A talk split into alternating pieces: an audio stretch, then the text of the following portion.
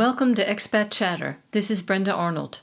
Today's episode is called Karl Marx's Penguin and Richard Wagner's design for Madonna's corset. Karl Marx and Richard Wagner are featured in joint exhibits at the Deutsches Historisches Museum in Berlin. But why, I wondered. The first man was a flaming revolutionary, forced to flee the country and live much of his life in exile. His name became synonymous with disastrous attempts to implement his philosophy. The second was a composer who curried the favor of the rich and famous, notably the romantically inclined King Ludwig II of Bavaria. Wagner's opera themes even graced the rooms of his benefactors' castles. Apart from being contemporaries, I couldn't imagine what these two men had in common. But museum exhibits shine light on the gaps in our knowledge. This one was no exception. The theme was capitalism, specifically how Marx and Wagner viewed it differently. But what struck me was something completely different unexpected similarities between these two famous men. It helps to look at what was happening in the political, social, and industrial arenas that both shaped these men and were shaped by them. The year 1848 saw uprisings across Europe, including Germany, the culmination of years of citizens striving for more democracy in the absolutist states of the day. The German Kaiser did allow the formation of a parliament, but reserved the right to dissolve it and overturn its rulings. So basically, he was saying, feel free to get together and chat, drink coffee, and eat cookies but your decisions won't matter. An early version of the average business meeting, basically. Attempts to form representative governments failed, with far reaching consequences, and not all bad, nor all confined to Europe. The US can be thankful for the disgruntled revolutionaries who fled across the Atlantic seeking freedom, as many seasoned fighters came in very handy in the North when the American Civil War broke out in 1861. It is well known that Karl Marx was forced to flee the country for his inflammatory political views, published in the Rheinische Post newspaper. But Richard Wagner also counted among the upstarts. He participated in the May uprising in Dresden, sitting on top of the church, shouting out regular reports on troop movements to the rebels below. As Hofkapellmeister of the city, I suppose he was accustomed to directing. Unfortunately for him, as a civil servant, he was easily recognizable and a wanted man. While Marx fled at different times to Paris, Brussels, and eventually London, Wagner fled to Zurich, which came to harbor a whopping 12,000 German refugees. Considering the city had a population of only 35,000 at the time, this was a significant act of largesse. So Wagner was not just a composer, but also politically active. And while embracing industrialization, he was keenly aware of its impacts on the environment. Marx, for his part, thought he had found the solution for the increasing depletion of the soil in agriculture. Having read about the fertilizing capacity of bird droppings, available in copious quantities on the western coast of South America, he proposed importing it on a large scale to enrich the soil in Europe. It is easy to imagine the words he used to make this suggestion. I guano propose an excellent excrement idea.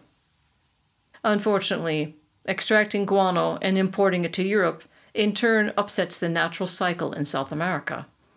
But it shows Marx's profound interest in the environment. Marx wanted nothing more than to raise the status of the proletariat, dedicating his life to this cause, and, along with his family, endured considerable hardship because of it. Apart from having to flee the country several times, they often had to resort to selling family heirlooms to survive. His association with the later rise of repressive communist states is a bitter irony of history. It is worth noting that Marx's seminal work, Capital, was published in Russian before it appeared in English, despite the fact that he was living in England. This likely resulted from his acquaintance with various Russian revolutionary thinkers. Trouble was already brewing for the Tsar in the late 19th century. In his anti Semitic beliefs, Wagner was a man of his time. Anti Jewish sentiment was on the rise in the late 19th century. The Napoleonic era had introduced a new era of freedom for the Jews, enabling them to enter new professions and businesses. This in turn provoked jealousy, and rising nationalism also fueled anti Semitism. Wagner's anti Semitic attitude continues to spark criticism of both him and of performances of his music. Both men profited enormously from 19th century innovations. Making good use of the explosion of newspaper publishing, Marx served as a European correspondent from 1852 to 1862 for the reform minded New York Daily Tribune and other newspapers. At one point, he was also publishing articles in six newspapers from England, the US, Prussia, Austria, and even South Africa. Due to Richard Wagner's untimely death, and birth for that matter, the world lost someone who might have become the greatest Instagrammer of all time. He incessantly wrote and talked about his music and knew the value of photography for publicity. He was a social media expert before social media was even invented. Photography was just becoming widespread. Wagner maximized it to publicize his operas, having singers expertly photographed in full costume. His operas are every costumer's dream gods, goddesses, and all manner of legendary heroes with helmets, wings, and swords. And mustn't forget those pointy Teutonic boobs, the inspiration for Jean Paul Gaultier and Madonna? Yes, Wagner knew full well how to market his music. Speaking of marketing, is there anyone else who has a theater dedicated to performing their works exclusively? All right, Shakespeare, but other than that? Besides, Shakespeare has had such a huge impact on the literary world that it only seems fair to let him have the Globe Theatre all to himself. In Wagner's case, I'm referring to the Bayreuther Festspielhaus, which only opens for the opera festival in the summer where Wagner's operas and only Wagner's operas are performed with much pomp and circumstance as per his wishes.